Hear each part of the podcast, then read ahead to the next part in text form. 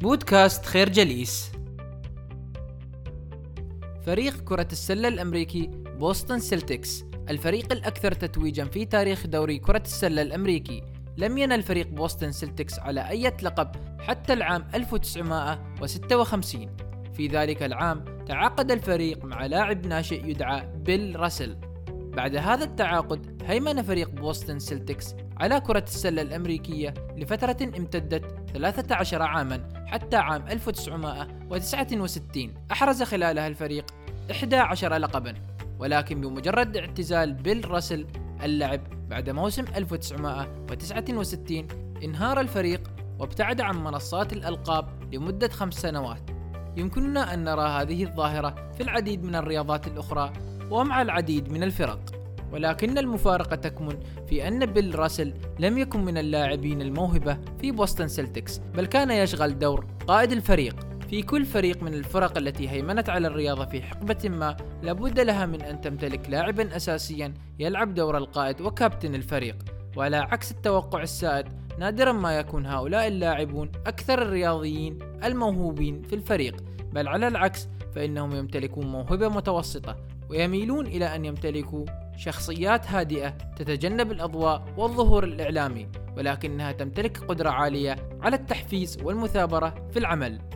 في عام 1979 أجرى علماء في جامعة ولاية أوهايو دراسة عن طريق ملاحظة كيفية صراخ الناس بصوت عالي عندما يكونون وحدهم مقابل كونهم مع شخص آخر. أظهرت النتائج أن مستوى صراخ الأفراد قد ارتفع عند إضافة شخص ثالث للتجربة. يقوم الشخص الثالث بإخبار الأفراد بأن شريكهم أو زميلهم في الفريق قد تفوق عليه في الصراخ. نرى هذا المبدأ نفسه في الرياضات الجماعية عندما يخبر المدرب فريقه أنه عليهم أن يبذلوا جهدا كالذي يبذله قائد الفريق. ولكي ينجح هذا المبدأ في الرياضة فإنه يتوجب على الفريق أن يمتلك قائدا كادحا مثل كارلوس بويول. على سبيل المثال بصفته قائدا لفريق برشلونة لكرة القدم في بداية القرن الحالي. لم يكن بويول يتردد في رمي نفسه أمام الكرة لإنقاذ الفريق من فرصة هدف محقق حتى وإن ارتكب زملاؤه المدافعين أخطاء فادحة. لقد كان بويول على استعداد للتضحية بجسده من أجل فريقه لدرجة أنه كسرت ذات مرة عظمة في خده وهو يعترض تسديدة كانت في طريقها للمرمى. هذا النوع من العزم هو علامة على قائد عظيم وهي نوعية القائد الذي يلهم فريقه للبذل وإعطاء كل ما لديهم. الفكرة قادة الفرق الرياضية من أهم أسباب تفوق الفرق الرياضية. عندما يعمل الناس ضمن فريق فإنهم يبذلون جهدا أقل من المعتاد ما لم يكن لديهم المحفز والدافع القوي. في العديد من مجالات الحياة يمكننا أن نرى علاقة مباشرة بين وجود مجموعة من المواهب والحصول على نتائج مذهلة. في عام 2010 أظهرت دراسة في جامعة تكساس أن أفضل الفرق لإنجاز المهام الذهنية هي تلك التي يتمتع فيها غالبية الأعضاء بمهارات أعلى من المتوسط. لا يمكن تطبيق هذا على الرياضات الجماعية. في الواقع فإن الفرق الرياضية التي تتمتع بأكبر قدر من المواهب ليس بالضرورة أن تحصل على أكبر قدر من الألقاب والبطولات. في عام 2000 بذل فريق ريال مدريد الأسباني كل ما في وسعه لاستقطاب أفضل النجوم في العالم في فترة كانت تدعى بموسم الجلاكتيكوس مثل النجم البرتغالي لويس فيغو والنجم الفرنسي زين الدين زيدان والنجم البرازيلي رونالدو والنجم الإنجليزي ديفيد بيكهام وعلى عكس المتوقع عانى الفريق من ثلاث مواسم متتالية دون الحصول على أي لقب. غالبا ما يتم ذكر مدرب كرة القدم الأمريكي فينس لومباردي عندما يناقش الناس أعظم المدربين الرياضيين في التاريخ.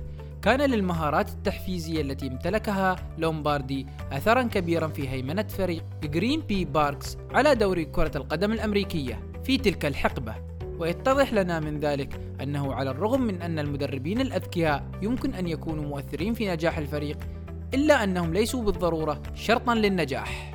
ما يثبته لنا التاريخ أنه حتى أفضل المدربين يظلون بحاجة إلى قائد عظيم لتحقيق النجاح الرياضي.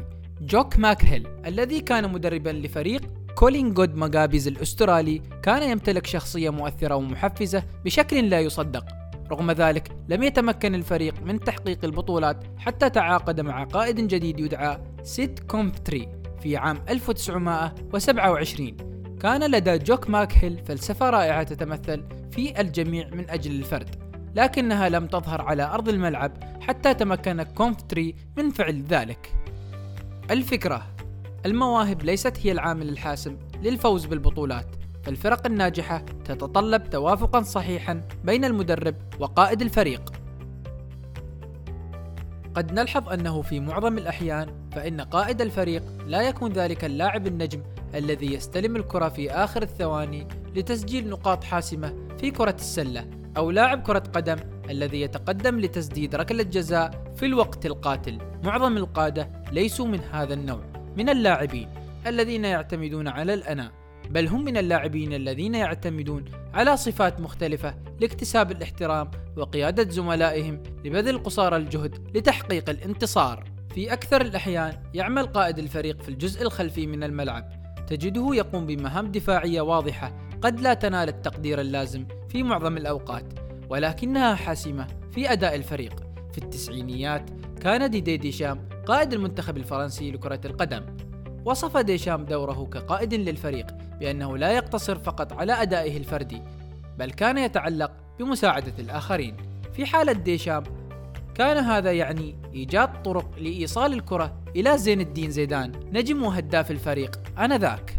في هذا الفريق اعتمد زيدان على ديشام تماما كما أن ديشام بحاجة إلى زيدان للفوز بالمباريات. وعلى الرغم من أن زيدان كان النجم إلا أن تأثيره كان أقل بكثير من دون دعم قائده الذي كان مكرسا لدعم الفريق بشكل عام وزيدان بشكل خاص. هذا هو تفسير أن يكون في الفريق شخص ما في الجزء الخلفي من الميدان وهو القائد الذي يعتمد عليه الجميع في الإلهام والتحفيز وخلق الفرص. الفكرة لا يعد القائد نجما للفريق بل هو لاعب في الفريق مهمته توفير الدعم المستمر لزملائه. بالتأكيد قد تكون قد شاهدت العديد من أفلام هوليوود. يقوم القائد في إحدى المشاهد بإلقاء خطاب تحفيزي لشحذ همة الفريق ككل. ولكن في الواقع فإن معظم قادة الفرق يتركون الخطابات التحفيزية للمدرب أو لشخص آخر كقائد المنتخب الفرنسي لكرة اليد. اعترف جيروم فرنانديز بالفشل فشلا ذريعا في إلقاء الخطابات للفريق. عند محاولته لإلقاء الخطابات كان ينتهي الأمر إلى إيذاء الروح المعنوي للفريق أكثر من تحفيزها. حتى فرنك بوشكاش قائد المنتخب المجري لكرة القدم خلال الخمسينيات من القرن الماضي والذي كان متحدثا مفوها. كان يعتقد أن الخطابات التحفيزية ليست من مسؤولية قائد الفريق. هذا لا يعني أن القادة لا يستخدمون الكلمات التحفيزية لشحذ معنويات زملائهم بل نراهم يقومون بهذا التحفيز بشكل فردي. في عام 2005 درس مختبر القوى البشرية التابع لمعهد MIT أنواع مختلفة من الفرق. بما في ذلك تلك التي تعمل في المستشفيات والمدارس تم تسجيل المشاركين على مدار اليوم لمراقبة محادثاتهم والتعرف على كل التفاصيل الدقيقة حول كيفية التحدث ولغة الجسد. وجدت الدراسة أن أولئك الذين يتناسبون مع فئة الشخصية القيادية كانوا يتنقلون في المحادثات من فرد في الفريق إلى آخر وهم يجرون معهم محادثات وجيزة ومركزة. في نهائي كأس العالم 1998 كانت فرنسا تتقدم على البرازيل بهدفين نظيفين في نهاية الشوط الأول. سجل زين الدين زيدان كلا الهدفين ولكن في نهاية الشوط الأول كان يشعر بإرهاق شديد وكان بالكاد يقف على قدميه في غرفة الملابس. في تلك اللحظة أخذ ديشامب زيدان وتحدث معه في ركن هادئ من غرفة الملابس قائلا لا يمكننا التوقف عن القتال حتى صافرة النهاية. كانت هذه الكلمات حافزا قويا لزيدان من قائد الفريق وفي النهاية توجت فرنسا بأول لقب عالمي في تاريخها. الفكرة عند تحفيز أعضاء الفريق لا يقوم القادة الناجحون بإلقاء الخطابات العامة بل يميلون إلى التحدث مع زملائهم على انفراد. نشكركم على حسن استماعكم. تابعونا على مواقع التواصل الاجتماعي لخير جليس. كما يسرنا الاستماع لآرائكم واقتراحاتكم ونسعد باشتراككم في البودكاست.